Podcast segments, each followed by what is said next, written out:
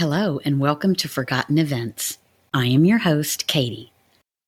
Today's story takes us back to the start of the 20th century and runs through part of this century. This is the story of the Cecil Hotel Mysteries.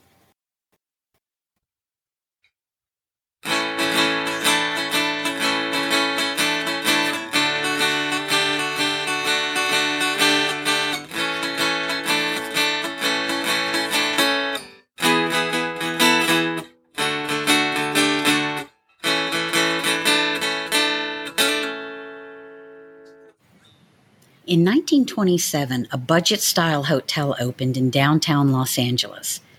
It was called the Cecil. In addition to hosting many hotel goers over the years, it is also famous for a list of deaths, some violence, and some suspicious activities. This reputation started in 1931, and at some point in time, the name was changed to Stay on Main Hotel to distance itself from the reputation of the Cecil. Now, I've come across a timeline. It includes murders and murderers associated with the Cecil Hotel. Everyone remembers Elizabeth Short, right? A murder victim dubbed by the media as the Black Dahlia. If you don't know about Elizabeth Short, you must research the story. It is a fascinating story. Short was reportedly seen at the Cecil's bar in the days shortly before her murder in January of 1947. However, I have to say, this information remains heavily disputed. It's not clear whether she was at the Cecil, near the Cecil, or related to the Cecil at that time. On June 4th, in 1964, a hotel worker discovered Pigeon Goldie Osgood, a retired telephone operator, dead in her room. She had been raped, stabbed, and beaten, and her room looked to be ransacked. Hours after her murder, 29 year old Jacques Ehlinger was seen walking through Pershing Square in blood stained clothing. He was arrested and eventually charged with Osgood's murder but he was later cleared of that crime. To date, her murder remains unsolved. I mentioned earlier that the horrible reputation of the Cecil Hotel began in 1931. Well, I found a timeline of suicides and other deaths related to the Cecil that started in 1931. For instance, on November 19th of that year, W.K. Norton, 46, a Manhattan Beach resident, was found dead in his room after ingesting capsules filled with poison. Just one week prior, Norton had checked into the Cecil under the name James Willies, a resident of Chicago. Norton's death appears to be the earliest known suicide at the hotel. Then, in September of 1932, a maid, while cleaning rooms, found Benjamin Dodick, just 25 years old, dead from a self inflicted gunshot wound to the head. He did not leave a suicide note. And in late July of 1934, former Army Medical Corps Sergeant Lewis Borden, 53, was found dead in his room at the Cecil. He had slashed his throat with a razor.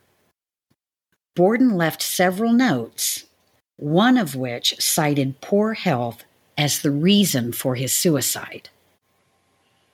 In May of 1937, Grace Magro fell from a ninth story window at the hotel. Her fall was broken by telephone wires which were wrapped around her body. She later died at the Georgia Street Receiving Hospital, and police were unable to determine whether Magro's death was the result of an accident or committing suicide. In January of 1938, United States Marine Corps fireman Roy Thompson, 35, jumped from Cecil's top floor and was found on the skylight of a neighboring building. He had been staying at the Cecil for several weeks. In May of 1939, Navy officer Erwin Neblett, 39, was found dead in his room after ingesting poison. In January of 1940, school teacher Dorothy Skyger, age 45, ingested poison while staying at the Cecil and was reported by the LA Times to be near death. No further reports were published about her condition. Did she pass away from this event? Nobody really knows. Records show she passed on January 12th of that year. Four years later, in September of 1944, Dorothy Purcell, only 19 at the time, was sharing a room at the Cecil with her boyfriend Ben Levine, 38. Purcell, who had apparently been unaware that she was pregnant, went into labor. She later testified that she did not want to disturb the sleeping Levin, so she went into the bathroom where she gave birth to a baby boy. Thinking the baby was dead, she threw him out of the window and he landed on the roof of an adjacent building. Purcell would be charged with murder. Three psychiatrists testified that she was mentally confused at the time of the baby's death. And in January of 1945, at her trial, she was found not guilty by reason of insanity. In November of 1947, Robert Smith, 35, died after jumping from one of Cecil's seventh floor windows. And seven years later, on October 22nd in 1954, San Francisco stationery firm employee Helen Gurney, 55, jumped from the window of her seventh floor room and landed on top of Cecil's marquee. Just one week prior, she had registered at the hotel under the name Margaret Brown. On February 11th in 1962, Julia Frances Moore, 50, jumped from the window of her eighth floor room and landed in a second story interior light well. She did not leave a suicide note, and among her possessions were a bus ticket from St. Louis 59 cents in change, and an Illinois bank book showing a balance of $1,800 or $15,510 today. On October 12th in 1962, Pauline Otten, 27, after an argument with her estranged husband Dewey, jumped from the window of her ninth floor room Dewey had left the room prior to Otten's suicide.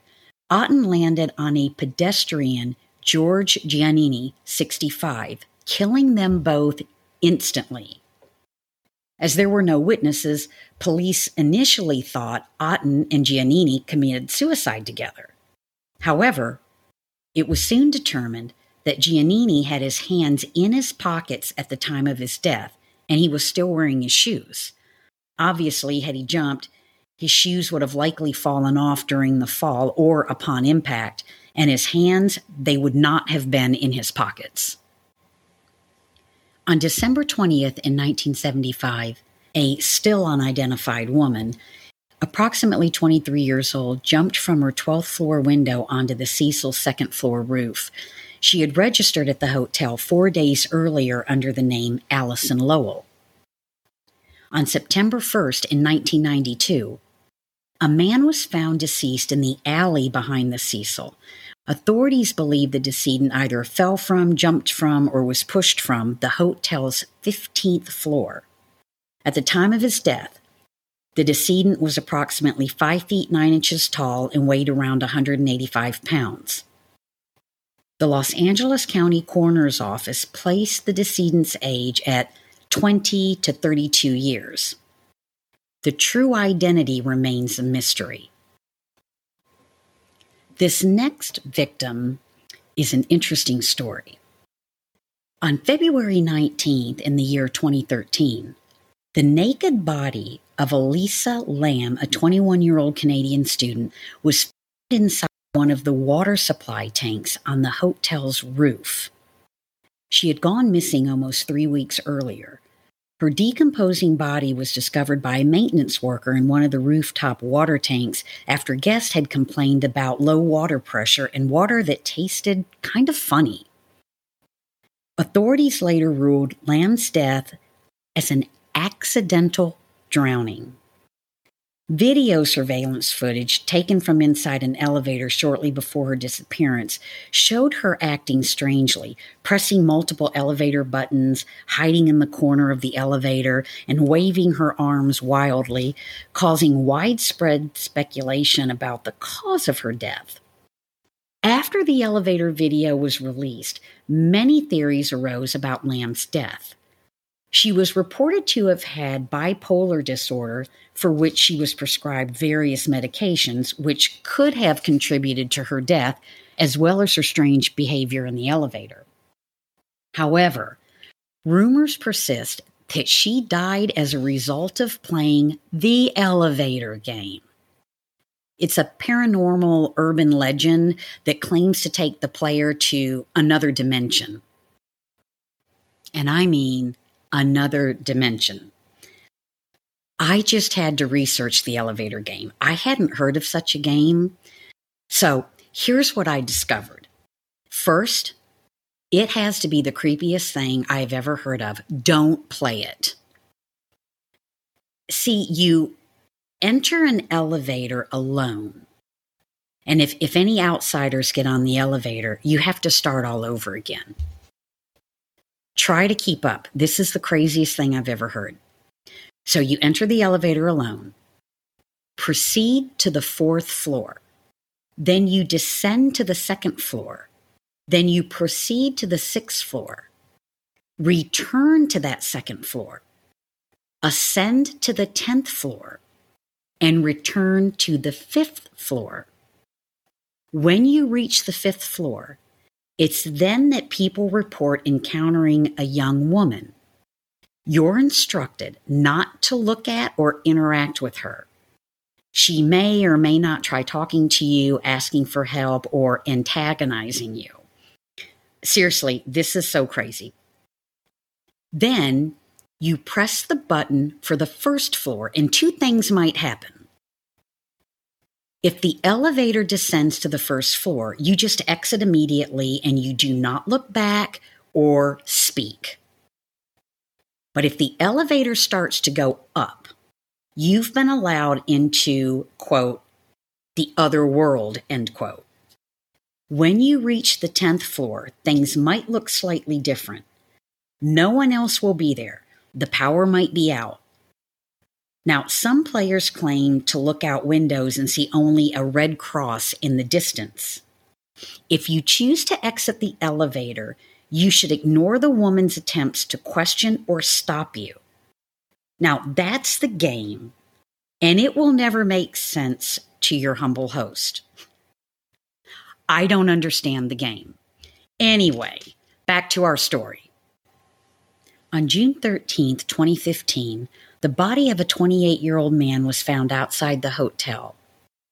Some thought he may have committed suicide by jumping from the hotel, although a spokesperson for the county coroner informed the LA Times that the cause of death had not yet been determined, and there's no follow up at this point.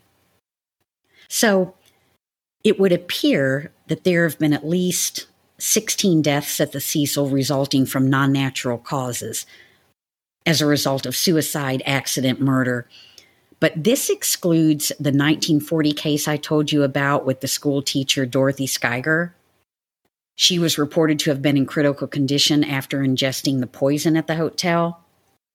There were no further reports as to whether she died as a result of that poison, but as I mentioned, she did die on January 12th of that year, the same month that she was poisoned. That would lead one to believe that she died from the poison. And for some additional interesting facts, the Cecil Hotel was the reported residence for serial killers Richard Ramirez in 1985 and Jack Unterweger in 1991. Thank you for listening to Forgotten Events. Stay tuned for our next episode.